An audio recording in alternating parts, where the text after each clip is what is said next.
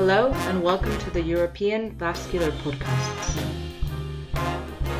My name is Carlota Fernandez Prendes. And my name is Agla Cavallonita. This month's editor's choice is a systematic review of the use of endoanchors in endovascular aortic aneurysm repair by Thai, Qamhawi, and colleagues. Endoanchors were developed as adjuncts to prevent or treat type 1A endoleaks and or graft migration after endovascular aortic aneurysm repair, and specially directed to challenging proximal necks. They can and have been used in primary EVAR and TEVAR procedures and also secondary interventions. What was precisely the objective of this meta analysis? The authors evaluated the effectiveness and safety of endoanchor fixation by reviewing the available evidence in EVAR and TEVAR. Current data relies heavily on the Anchor Registry, the largest ongoing multicenter trial using the Heli-FX endoanchor system, but the authors aim to give a broader perspective evaluating all existing data up to June 2019. How did the authors gather the data? They performed a structured literature search in Medline, Embase, and Cochrane databases up to the 20th of June of 2019 with no language restrictions. They followed the PRISMA guidelines and assessed study quality with the Newcastle Ottawa tool. They selected original cohort studies of patients who underwent EVAR or TEVAR with endoanchor fixation and which included the outcome measures the authors wished to analyze. Out of a total of 195 initially screened articles, they eventually selected 14 for data extraction. Six are prospective multicenter cohorts, three are prospective unicenter, and the other five are retrospective single center observational studies. They all used the Heli-FX device, except for one prospective single-center study which used the Anson Refix device. Seven EVAR and three TEVAR studies were included in this meta-analysis. So what are the outcome variables the authors chose to analyze? They are technical success in endo anchor deployment, number of patients with type 1A endoleak and graft migration, aneurysm-related reinterventions, reinterventions for endo anchor failure, endo anchor adverse events, and all-cause 30-day mortality. These results were evaluated for three different groups: EVAR with primary fixation, EVAR with secondary fixation, and TEVAR. And how many patients does this study include? It includes 628 patients, 455 of whom underwent primary fixation after EVAR 107 secondary EVAR fixations, and 66 were used in TEVAR. Okay, let's start then with the results of EVAR with primary fixation, the largest group. What were the patient's characteristics? The mean age of the patients was 73.8 years, and the proportion of men was 84.7%. Indications for endoanchors were prophylaxis against endoleak or graft migration in 84%, treatment of intraoperative endoleak in 15%, and intraoperative distal graft maldeployment to achieve an adequate sealing zone in 1%. A few patients underwent additional adjunctive proximal procedures like cuff extensions, bare stents, or chimneys. The mean proximal neck diameter was 25.2 mm, with a range from 22.9 to 27.5 mm. The mean neck length was 15.4 mm, with a range from 7.8 to 23 mm, and the mean angulation was 27.6 degrees, with a range from 22.2 to 33.1. In other words, there were standard necks that met IFU criteria in almost all of the cases. Follow-up was available in 288 patients with a mean of 15.4 months. What were the results in this group? Technical success was 98.4%, with deployment of a mean of 5.5 endoanchors per patient. Mean procedural time was 136.5 minutes, with a total of 18 minutes allocated for endostapling. The type 1A endoleak rate on completion angiography was 2.1% and increased to 3.5% at the end of the follow-up. Interestingly, the rate was 2.8% when the endostapling was done purely for primary prophylaxis and 8.2% when the indication was an intraoperative type 1a endoleak. The rate of late graft migration was 2%. The aneurysm reintervention rate was 30%, with almost 90% of these being reported from one single study using the Aptus endograft. There were only three reinterventions due to endoanchor failure. Authors also report on aneurysm sac changes in a total of 196 patients. Of these, 55.3% presented a decrease greater than 5 mm. There was no change in 43.5%, and sac diameter increase greater than 5 mm was observed in 1.4% of patients. So the use of endoanchors in this primary setting seems fairly safe according to the data. But is it effective?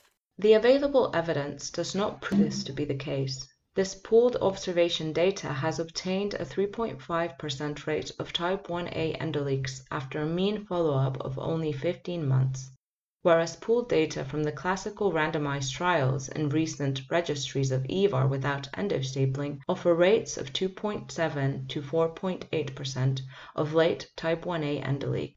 Offhand, there doesn't seem to be a significant difference, and if this is the case, endostapling does not provide a net clinical benefit, but does add very importantly to the cost.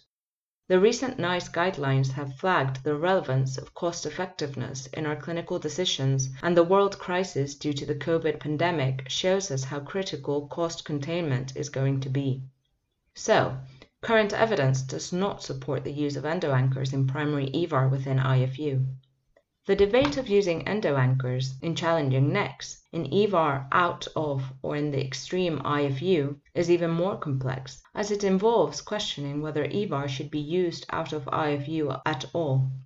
A definite answer to the question of whether endoanchors add protection from type 1 endoleaks can only be answered with a specifically designed and powered randomized controlled trial, and none are available at the moment.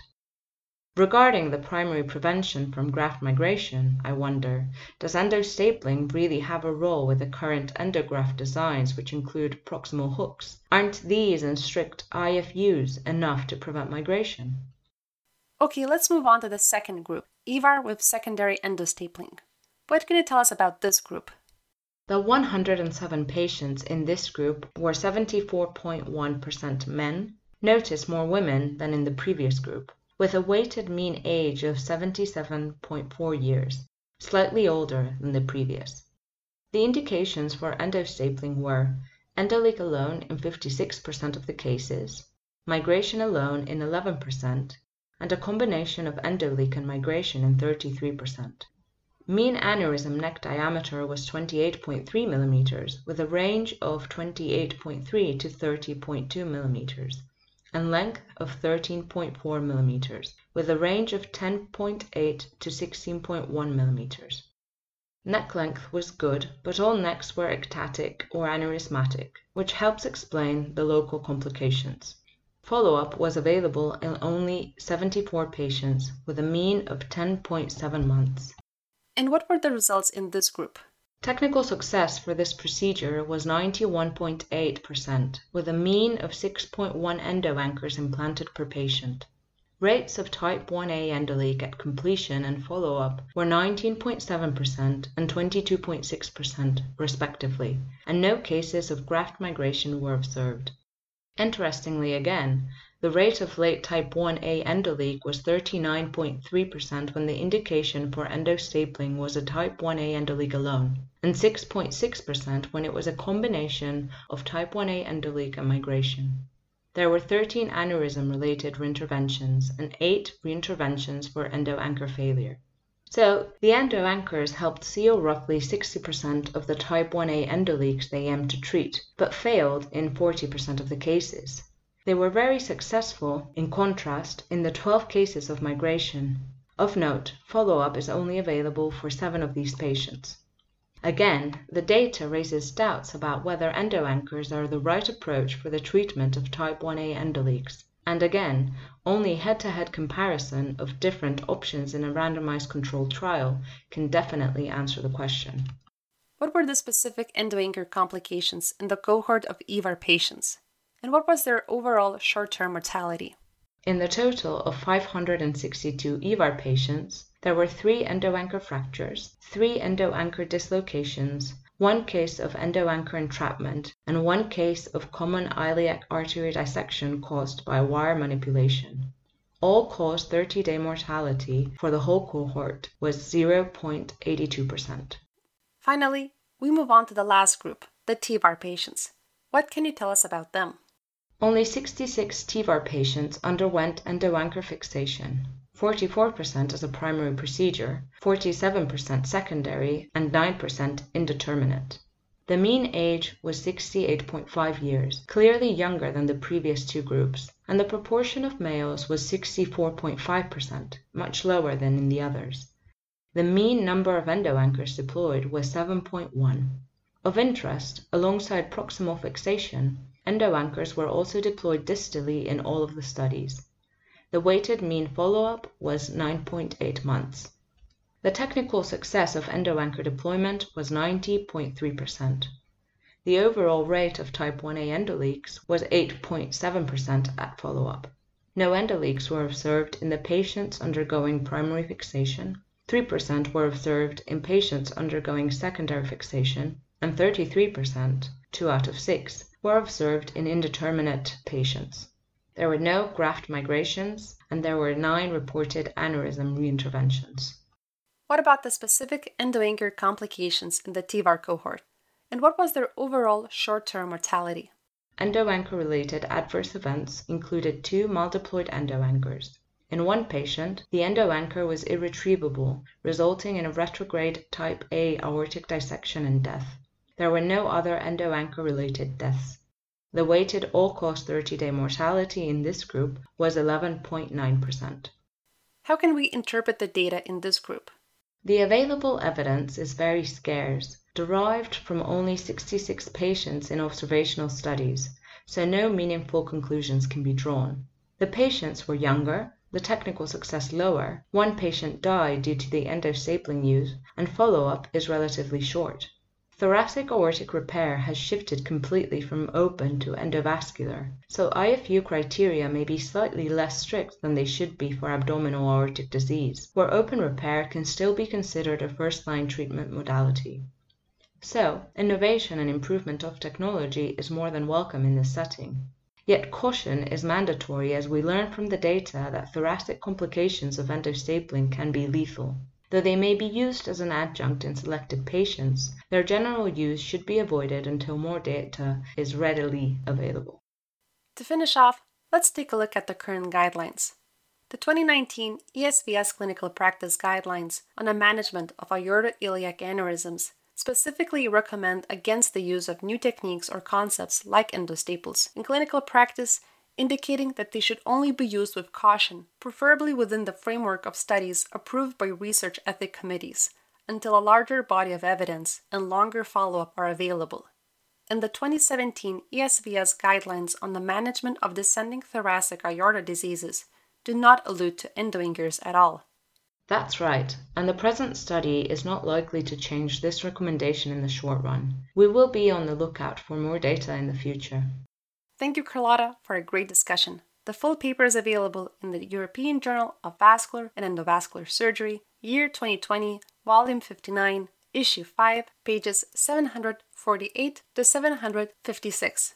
Thank you, Egil. I look forward to our next podcast. It will be coming soon. Have a great week, everyone. Bye. Bye.